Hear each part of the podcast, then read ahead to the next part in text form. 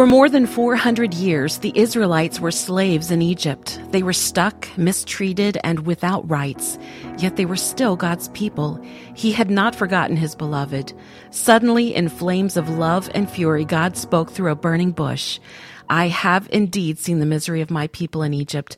I have heard them crying out, so I have come down to rescue them. That's Exodus 3 7. The Israelites wondered for centuries if God really loved them, and one day, his love set a bush ablaze before Moses' eyes, and God's love set about rescuing his people. When the people were finally free, Moses sang, In your unfailing love, you will lead the people you have redeemed. In your strength, you will guide them to your holy dwelling.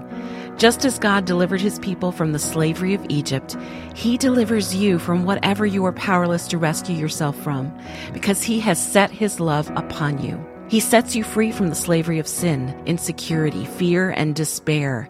He frees you to trust and follow him into all the promises he has for you.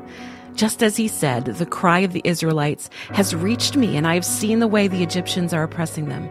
Your cry for freedom has reached his heart too. He loves you and he sees what you're going through. He knows what oppresses you, what depresses you, and from what you long to gain your freedom. God's love rescues you. He can break the chains that keep you stuck in your Egypt. Ask him to set you free today. You can trust his mighty loving hand to keep rescuing you and setting you free.